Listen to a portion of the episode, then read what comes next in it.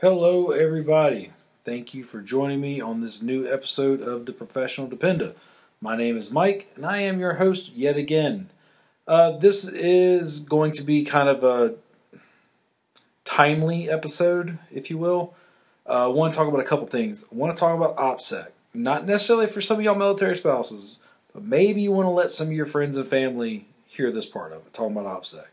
Uh, before we get into that, dependadoggear.com is our sponsor. As always, it's my company for dog bandanas, leashes. Um, we've got some fun stuff coming up for St. Patrick's Day and for Easter. So head over to dependadoggear.com, Dependa Gear on Facebook, Instagram, all the places, and check out what we got going on. Anyway, so this episode, I want to talk a little bit about OPSEC just as a friendly, friendly reminder. Uh, again, not necessarily for some of y'all that deal with this day in and day out, but for with everything that's happening in the world right now and things that may or may not be happening within our military community, maybe it's a good idea for you to let your your friends, your family that usually has no clues what you and your spouse are doing anyway, but let them know a little bit about OPSEC. So, as y'all know, what is OPSEC? It's operational security. You don't talk about when your spouse is deploying, if your spouse is deploying. If they are deploying, you don't give out like the exact location to your friends and family. You don't say, oh, they're leaving on Thursday, the 29th of February at 2 o'clock. You definitely don't put that stuff on the internet. Uh, things like that. You don't talk to people that you're not 100% sure who they are about what your spouse is doing. If you don't tell people, "Oh, yeah, my my spouse said that this other unit on base is doing a really big gear up and they're getting ready to leave." Oh yeah, they're special forces or oh yeah, they're they're a big intel unit, blah blah blah. You don't tell people that stuff. That's all operational security. There's a lot of stuff that we don't tell our immediate family until after it's already happened uh, usually with deployments, usually we don't tell them, uh, "Oh yeah, you know, my spouse is leaving on the 32nd of March." You know, for or hey, yeah, uh, yeah, Kelly leaves. My wife's name's Kelly. Uh, yeah, Kelly leaves on January 35th. Her flight heads out at two. I don't put that stuff online. Operational security. Um, you know, a lot of times if she's if if she goes to like a very well established base I've got no problem saying that that's where she is, but I usually don't put that stuff out there until after she's already in country. Um, so anyway, keep that stuff in mind.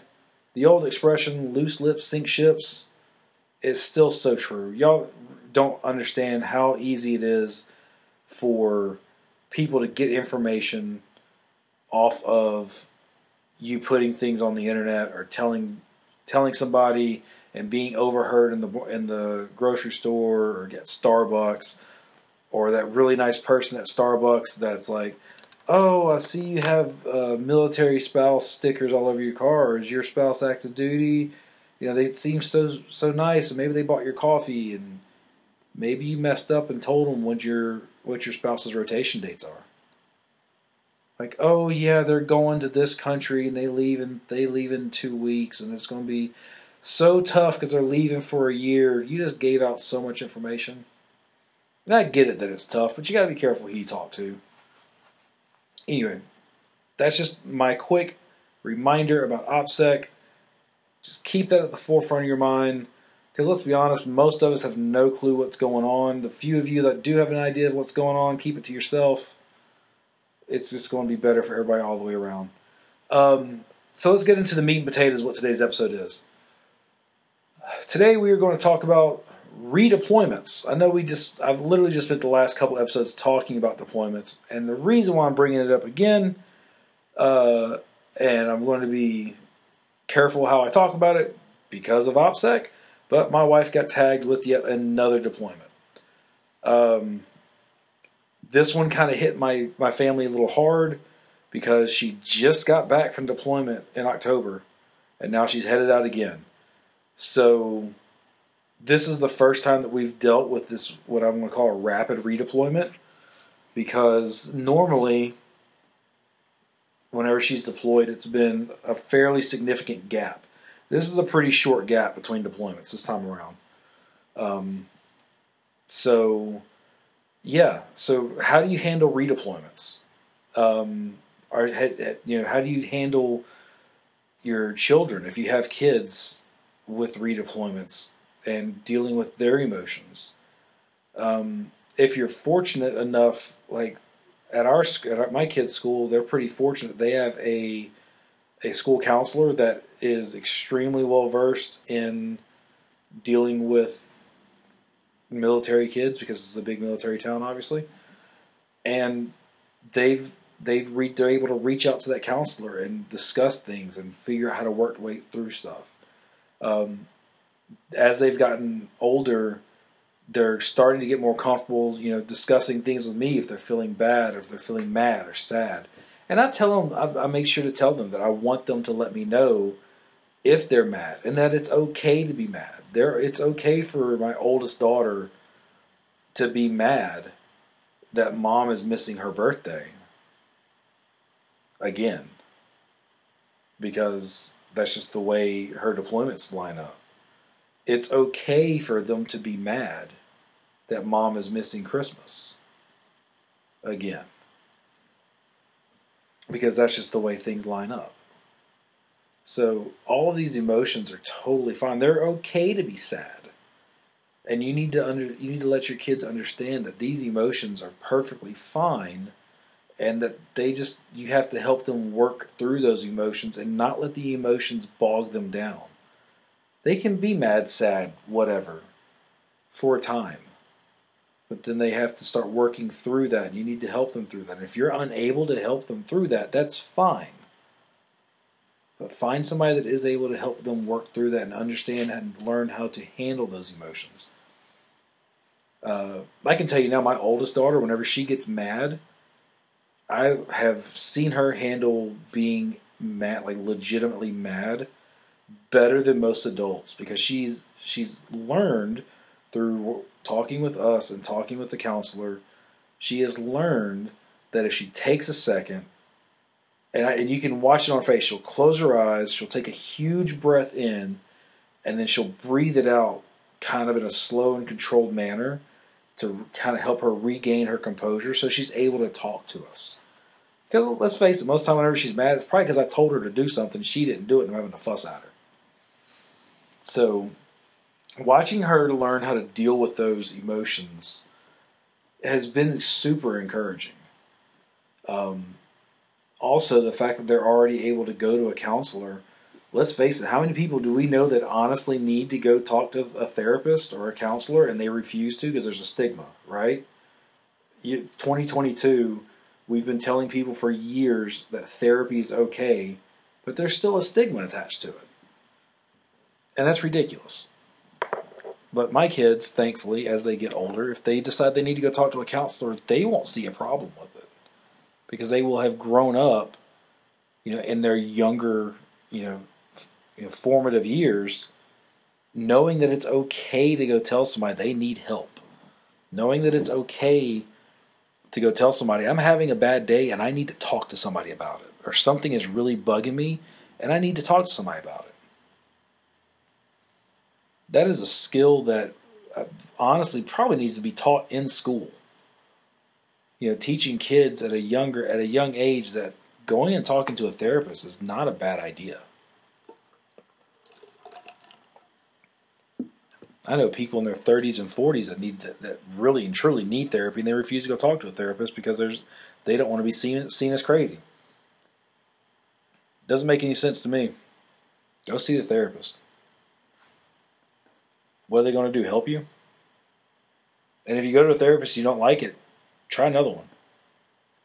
You know, or try another form of therapy. There's more than one form of therapy. But anyway, so how do you how do you handle it with your kids? Well, the first way that we handle our kids with this, with stuff like this is we're honest with them.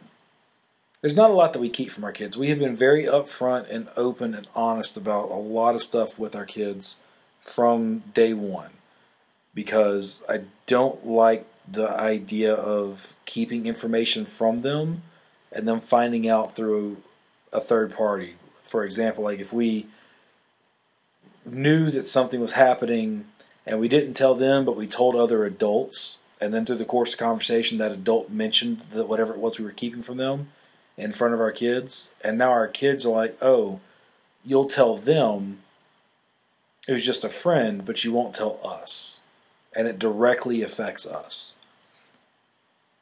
So, for example, I'll, I'll give you the most recent example. Uh, my wife just found out she was deploying, and while we were dealing with all of this, there was also the possibility that we were going to PCS.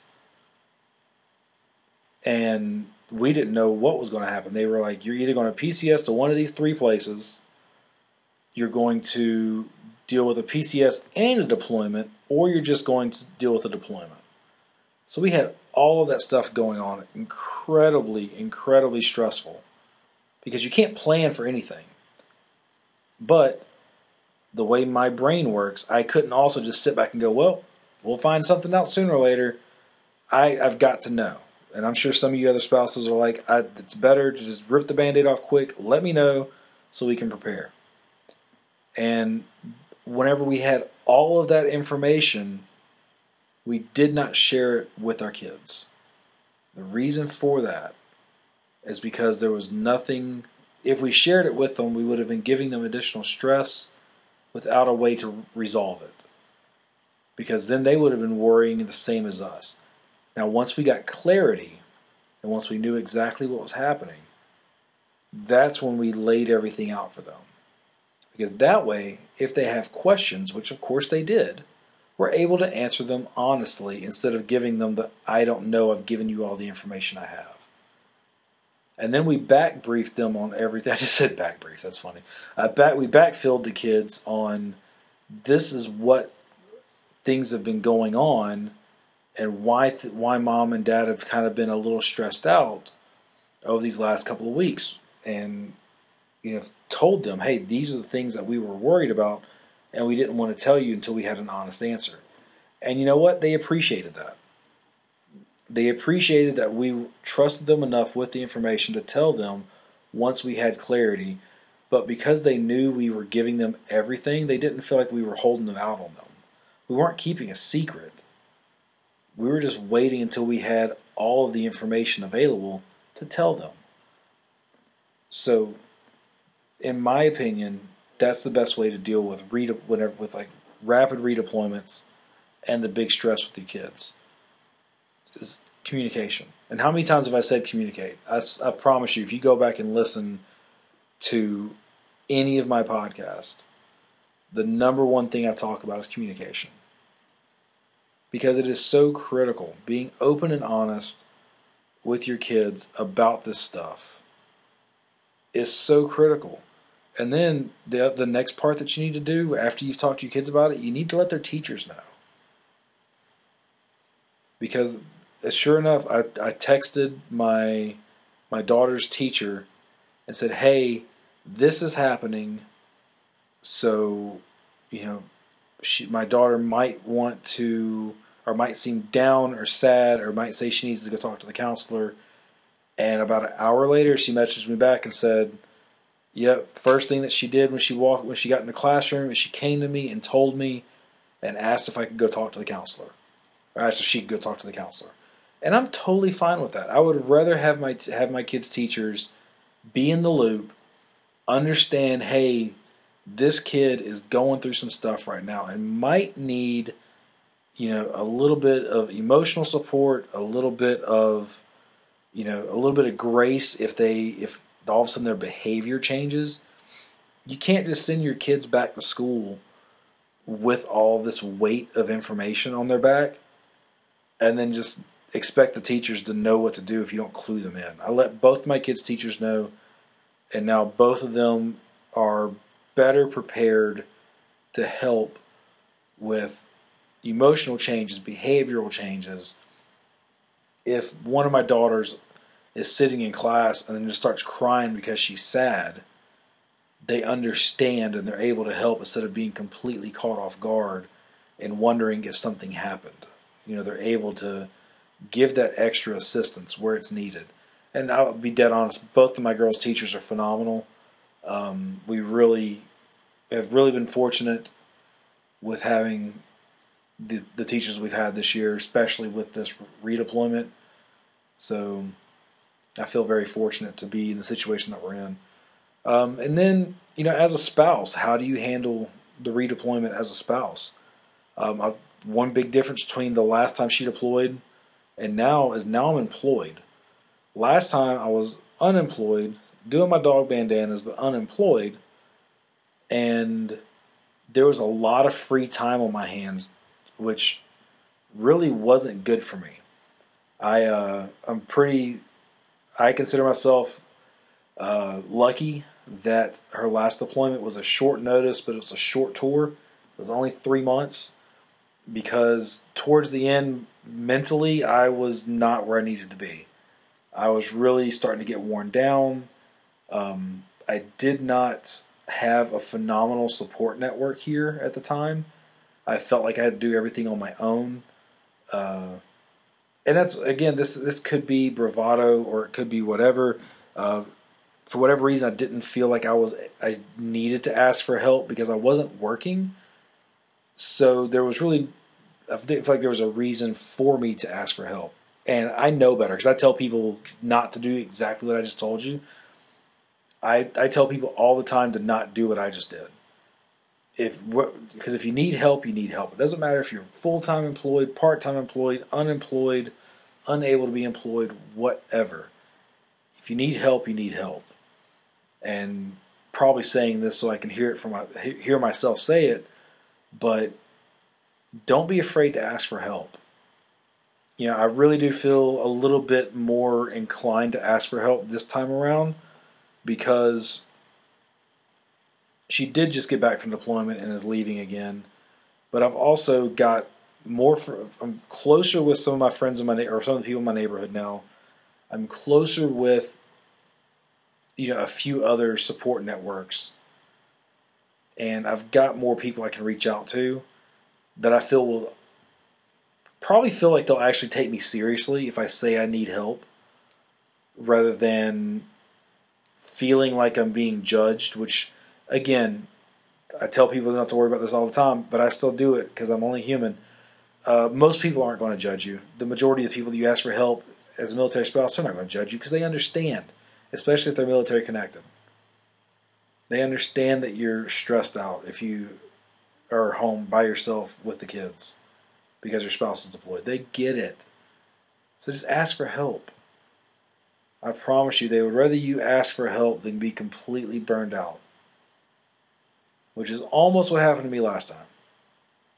You know, I, I was able I was able to kind of pull myself out of it towards the end because I'd started making some connections and started doing things a little bit differently.